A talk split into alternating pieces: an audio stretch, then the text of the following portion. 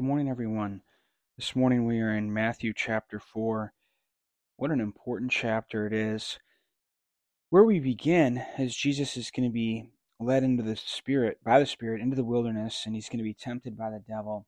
And here's an interesting question that I think will be defined. The answer will be defined. The Proper response will be defined today okay, we know that the Word of God is something to believe. The question is, how are we to view the Word of God? Uh, maybe a better way to put it is, how does the Bible teach us? And in this instance, how does Jesus teach us that we are to view the Word of God? And I think it's really a critical and important question. You know, really, life comes down to how you view God's word. Um, you know, if you don't believe in it, you might not even be Christian. Uh, if you only believe in it a little bit and you think some parts of it are true and some parts are not, it's going to be very difficult to be an Orthodox Christian. And I think you're going to be led wayward if you don't trust in and revere the Word of God. So uh, some may say, ah, well, you don't have to have such a, a strong view, or you don't have to have such a, um, I don't know what the word would be, I guess, right now, but such a dogmatic view, such a, um, such a, a view that holds it so maybe strictly if you wanted if someone wanted to try to paint it in a negative picture. So there's a lot of different views out there right so the question would be how does the Bible instruct us? How does Jesus instruct us to view the Word of God? And are we viewing it the way that Jesus said and the way that the Bible teaches? Um, that's a uh, it's a critical thing. So in verse 2 after he had fasted 40 days and 40 nights he then became hungry and the tempter came and said to him so the devil's coming to Jesus, and I think they both know each other. I think Jesus knows right away uh, that he can't trust the devil, and I think the devil knows exactly who Jesus is. But I think the devil tries to bait Jesus. He tries to draw Jesus into sin. And he knows that Jesus is the Son of God. But he says, if you are the Son of God, it's almost like Jesus, prove yourself. Why don't you show me that you actually are powerful? And it's like he could and he is, but he's just right away like, no, I ain't falling for Satan's tactics, which I think is really wise on his part. So Satan says, if you are the Son of God, command that these stones become bread. But look how Jesus answers. But he answered and said, And I I love this. It is written, and you know that that is a profound statement that is going to be displayed repeatedly in this passage. It is written, Man shall not live on bread alone, but on every word that proceeds out of the mouth of God. You know, it's interesting. Jesus could have did this, and I don't know that it would have been so wrong. He hadn't eaten in 40 days. Uh, he probably was hungry and wanted to eat, and he could have just showed his power and just turned turned uh, these stones into bread and ate, and be like, "Here you go, devil! Look what I can do." But he was not going to even like go there with the devil. He wasn't going to fall for any of his bait. He's not gonna he's not gonna play with the devil. And I I, I think there's a lesson there. Do you see? Um, I think sometimes the devil would like to get inside of our lives or mess with our thinking or get us to create problems or conflict or handle things in a inappropriate way. And we can't we don't want to play with him don't begin partnering with don't even begin to, to begin with the devil right? And jesus says it is written. So he turns to a passage in Deuteronomy. Now, before we even get to the passage, think about how profound this is. When Jesus is resisting the devil, he is going to resist him based on the Old Testament Word of God. Now, the New Testament is being written right now by Matthew. So Jesus doesn't even have, you know, the documented New Testament word to rely on. Otherwise, he could have quoted that. But instead, he's quoting the word that exists in his day. And he's saying, how I choose to do what's right and wrong, how I choose to think, how I choose to respond. It is based on what is written. I value what is written. Jesus, our Lord, reveres the Word of God. And he says, Man shall not live on bread alone, but on every word. It's so profound and powerful, but on every word that proceeds out of the mouth of God. And what is the Word of God? It is God breathed, it proceeds out of the mouth of God. That's how Jesus views the Word. That's how Bible the Bible views the Word. And it's more powerful than real bread.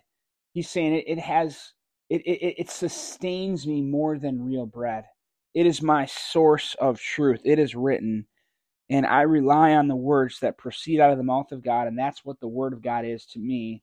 It's something that proceeds out of the mouth of God. Oh, dear church, that we would view the Word of God the way Jesus did and the way that the Bible teaches us to. Then the devil took him into the holy city and had him stand on the pinnacle of the temple and said to him, If you are the Son of God, throw yourself down for it is written. And isn't that interesting? So now the devil's like, oh, so Jesus is going to rely on the word of God.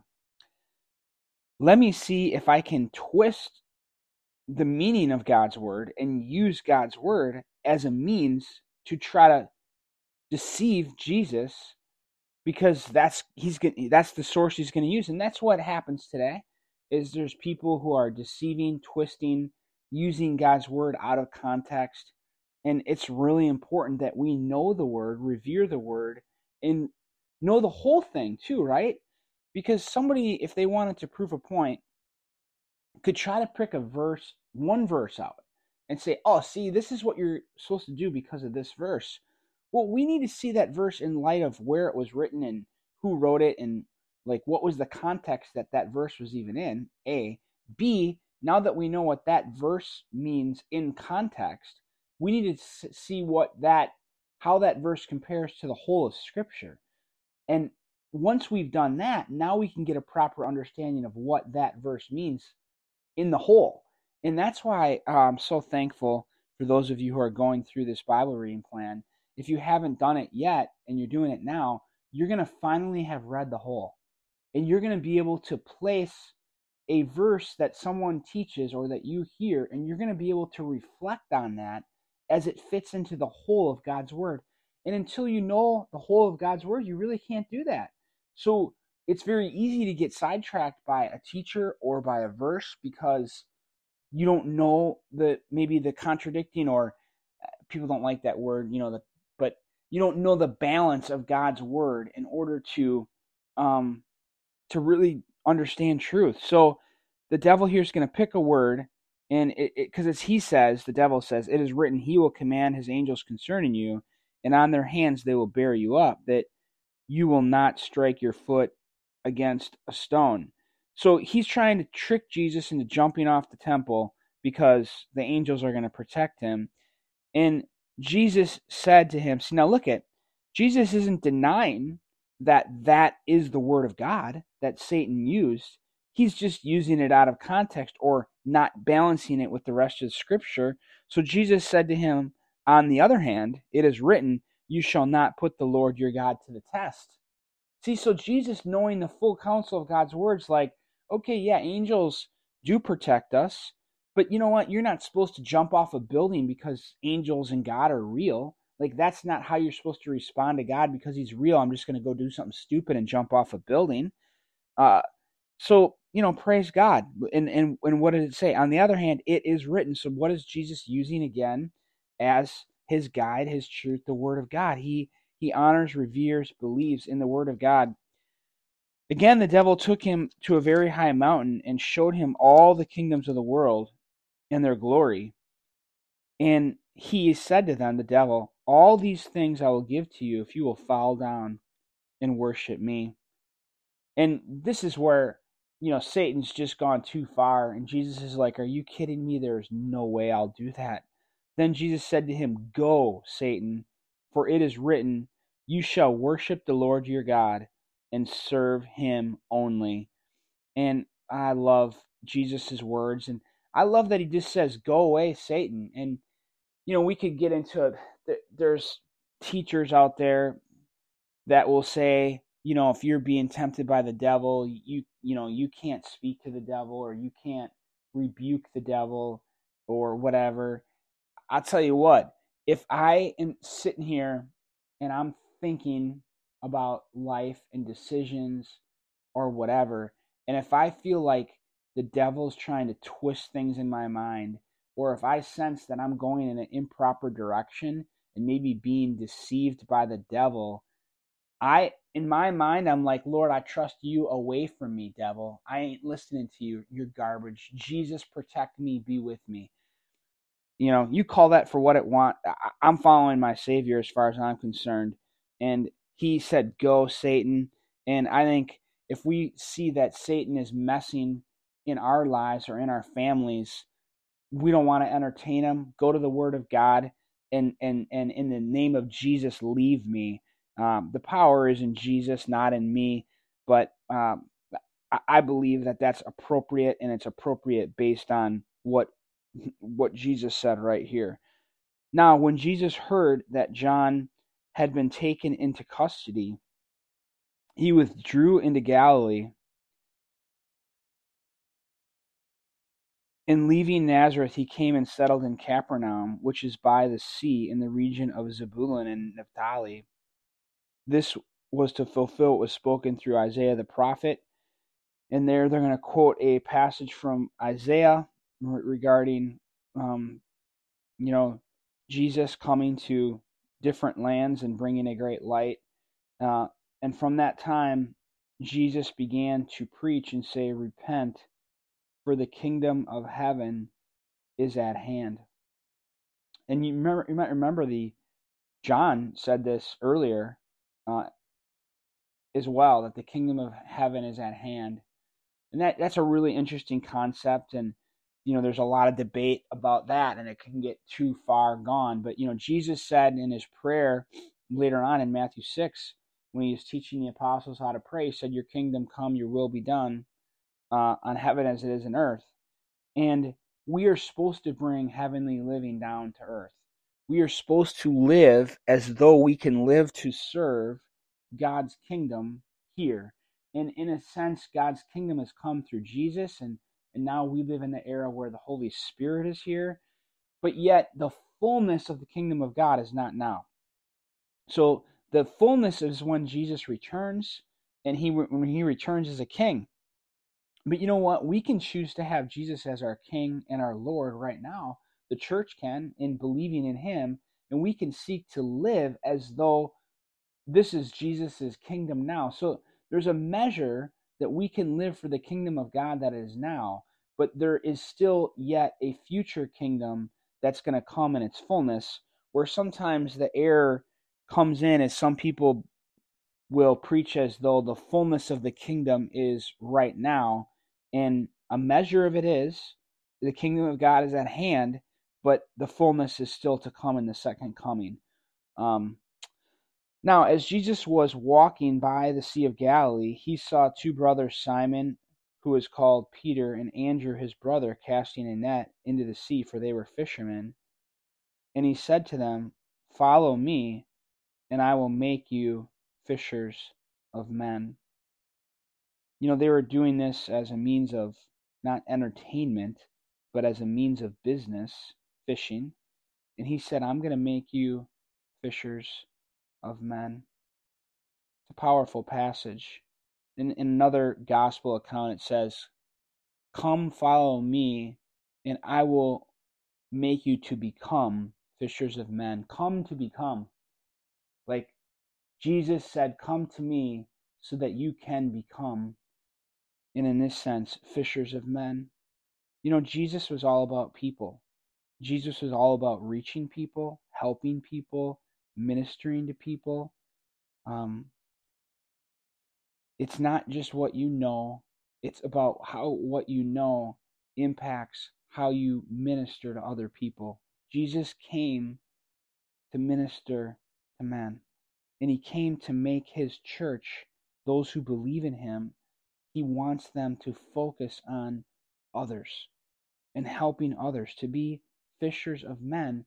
And, and that doesn't just mean evangelism, it means serving other men, being a blessing to other men and women, inviting other men and women to church, helping other men and women to to know, using your gifts to bear fruit in the lives of other people. This is what Jesus' ministry is about. And immediately they left their nets and followed him. Now, uh, we man, that's that's an interesting statement there. It makes it seem here that uh, this is the first time he met him, and that they just dropped everything the first time they met him. But that's not that's not what actually happened.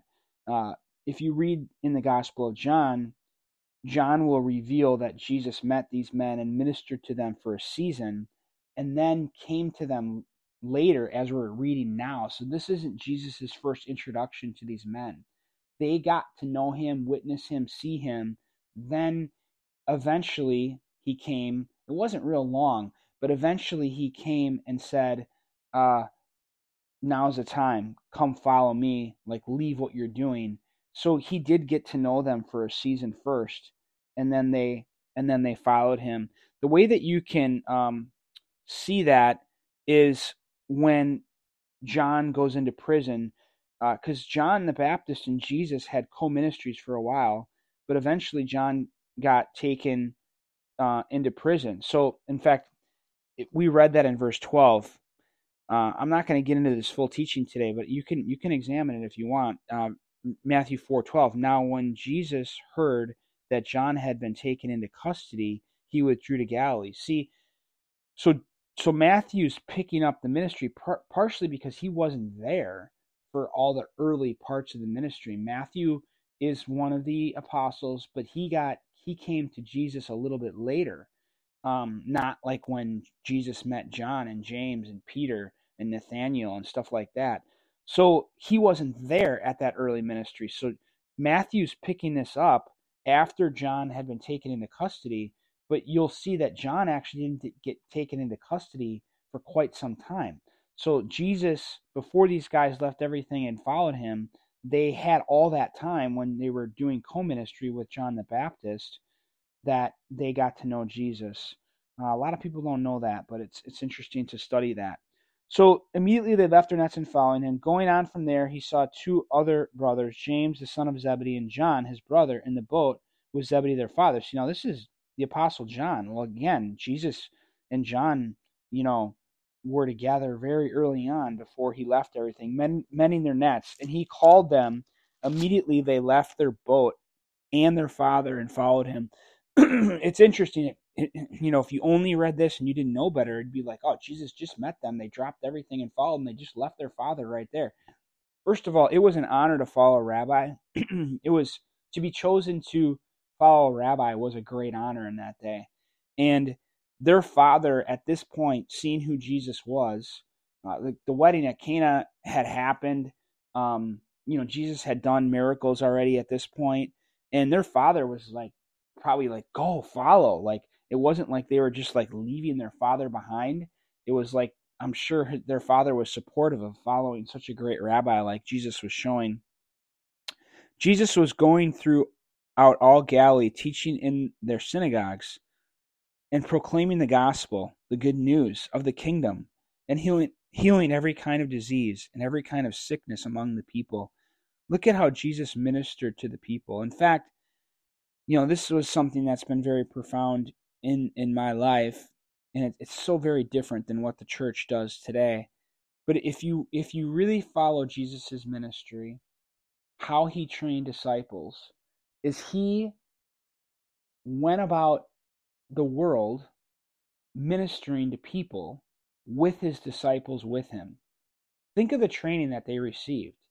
They learned how to minister to others. They learned how to share the gospel with others. They learned how to preach and talk to others because they went with Jesus while he ministered to others. And then you know, eventually, as we get into, excuse me, if we were to go to Luke like 9 and 10, which is later on in Jesus' ministry, he he sends them out a couple of different times on their own and says sends them out two by two. And then they go and do the ministry and then he comes back and report they come back and report to jesus all that they did and how god had used them. But that's not until later. But see by then they were already trained because they had followed jesus while he was doing the ministry. It, and it, it's uh you know if, did you know that if you were to start a culver's restaurant restaurant let's say you wanted to open one you had the money to to open one build a new culver's and start one the way that they train you if you're going to be an owner of a new Culver's is before you open your store, you will go to another town, maybe another state. You'll have to be in a hotel for a while, and you will partner with the owner of another store and you will help them launch their Culver's. You'll help them get theirs from scratch open and get the employees trained and learn how to use all the equipment and all that. And then after you've actually experienced launching a Culver's, now you'll launch yours. And then someone's going to come that's going to launch another Culver's and they're going to come help you. And, you know, if you become a doctor, did you know that before you perform surgery, even though you learn how to do it in school, you become an apprentice or you, you, you watch another doctor perform surgery and then eventually it's basically discipleship. Then eventually you'll do surgery with another doctor uh, watching you. And then eventually you don't need that doctor with you anymore now you're doing surgery on your own. That's how we train people whether it be a plumber an electrician you know you become an apprentice you learn from someone who knows how to do it better than you. And that's what jesus did. That was the nature of jesus' discipleship sadly it's been largely lost today we don't really make disciples the way jesus made them back then today we do it all within the confines of the church without actually doing real ministry. And, and a lot of times that's why um, people aren't real equipped to bear fruit and minister to others because they haven't actually learned how. And um, we're so accustomed to that type of ministry in the church today that we just come to the church and that uh, you know it's it's it's challenging to get people to actually do ministry because they don't really feel like that's part of the church anymore. Um, and yet Jesus didn't even have a church. Isn't that interesting? He didn't have a church building. All he did is go out with his disciples and and make them disciples and minister to people on the countryside. So, yeah, there is a little bit of an issue there. Um, the news about him spread throughout all Syria, and they brought to him all who were ill, those suffering with various diseases and pains, uh, demoniacs, epileptics, paralytics, and he healed them. What a beautiful thing. I I am uh man, I'm like um it, it, it makes me feel like a little bit of shame like how much Jesus spent time with people who needed help and how he helped others. And uh you know that's a as I feel like it's our responsibility to serve others and bear fruit.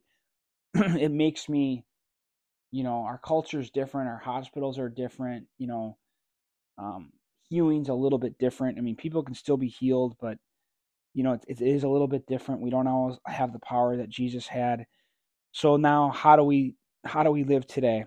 This verse 25 large crowds followed him from galilee and the decapolis and jerusalem and judea and from beyond the jordan people were flocking to his ministry and what he did.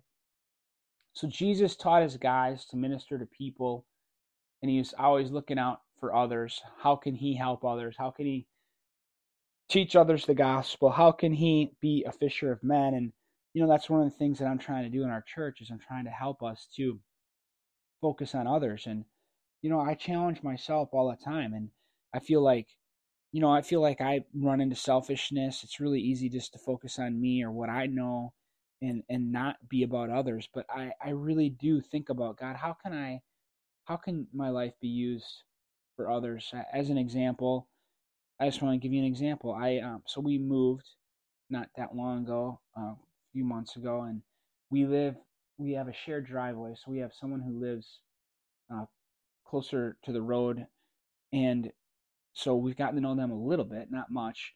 And then there's another driveway right next to ours, and there's two homes off that driveway, and the person who lives off one of those driveways is like kind of the original developer of this land. They had all this land and eventually made lots and stuff like that. They're an older couple, uh, understand that they're Christian, don't really know about the other two families that live off our driveway. But, you know, we're supposed to love our neighbor as ourselves. And I talked to Kelly and said, Hey, Kelly, can we invite them over? And so I went out and and made like a invitation and put it all on their front doors and uh, invited them over uh, next weekend. And we're gonna just do some, you know, snacks and appetizers and just fellowship and and get to know our neighbors. Um, one of them texted back. Actually, it's the one who's a Christian, and and uh, they're like, "Oh, we're so glad you're here." Kind of ashamed that it takes the new neighbor to get us all together, and I kind of know what she means. I mean, I uh, I probably would have felt the same way as what what she's saying. But anyways, that's just something that we're trying to do to, you know, it be impact others, get to know our neighbors, hopefully encourage them in faith. Who knows where that goes? Don't know. But but uh it just seems like the good and, and right thing to do. Uh, another thing that I, I did recently is, you know, I coached golf and and uh, I, I I resigned. I'm not going to do it um, next year, but I'm I'm actually taking a bunch of the girls, or I'm going to meet a bunch of the girls at a lesson that I helped set up with a golf pro. Uh, there's about seven of them. Uh, actually, what day? Saturday. That's today. Um, where there there's going to be a lesson, and I'm going to continue to try to invest into those girls' lives and be an influence to them. They know I'm a pastor.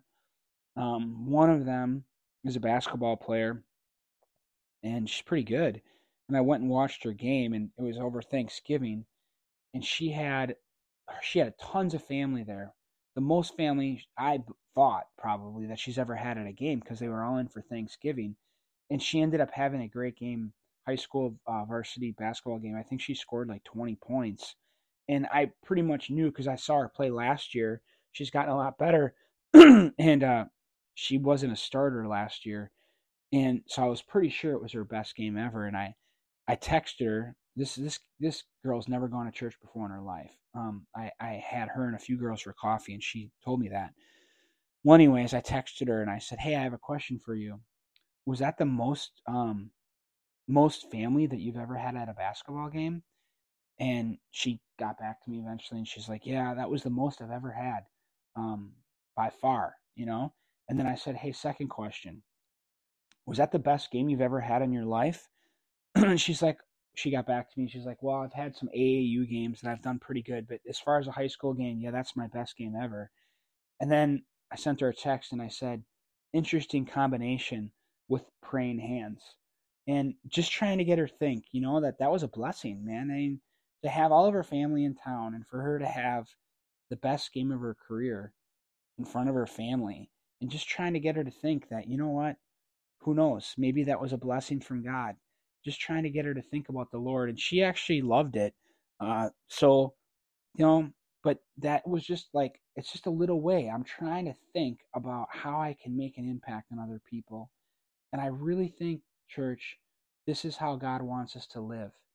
It's not, it can be street evangelism, but that's not what I'm talking about. I'm talking about you being strategic, thinking through, knowing that God wants you to be a fisher of men how can you live your life and just be more on point that God wants to use you to bear fruit? And how can you apply yourself to it?